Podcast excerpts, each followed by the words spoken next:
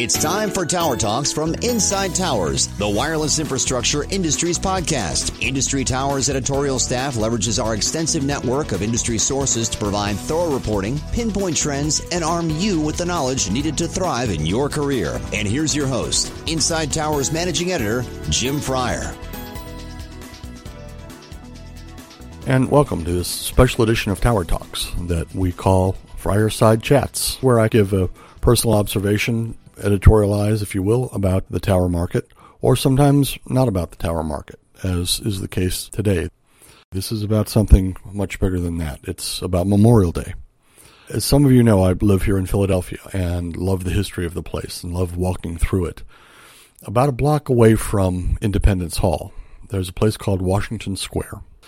On Washington Square, there's a monument, and the monument reads, Freedom is a light for which many men have died in darkness. Now, that's a great quote.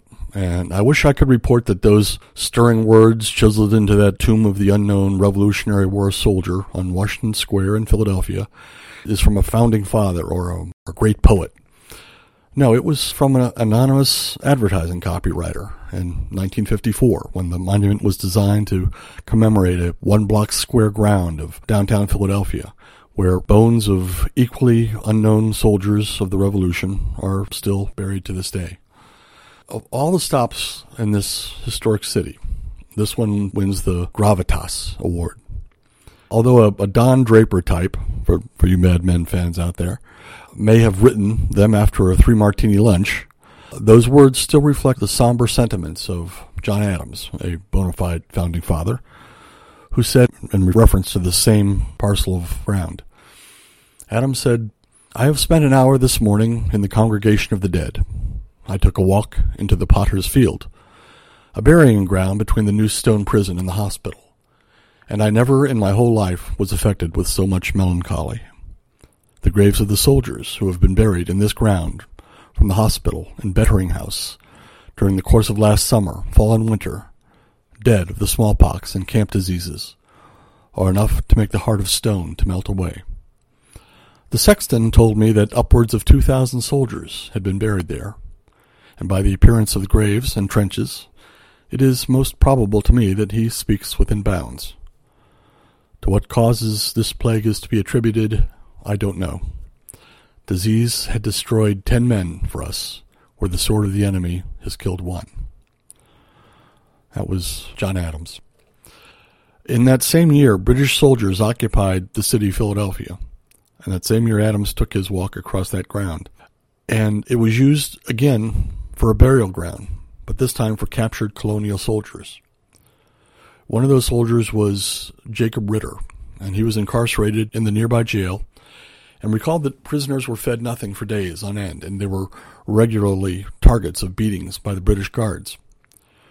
Ritter said desperate prisoners dined on grass roots, scraps of leather, and, quote, pieces of a rotten pumpkin.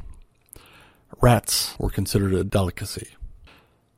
Upward of a dozen prisoners died daily. Ritter said, quote, They were hauled across the street and slung in unmarked trenches like carcasses from a slaughterhouse. There are other wars and other memorials to those who gave their last breath in service to this country. But this is the one I've walked across a hundred times in Philadelphia. And I can smile when I see the Liberty Bell or Independence Hall, just a stone's throw away from Washington Square. And I think about what we achieved as a nation. But this particular plot of ground, this one stops me on my tracks and makes me profoundly aware of what it cost.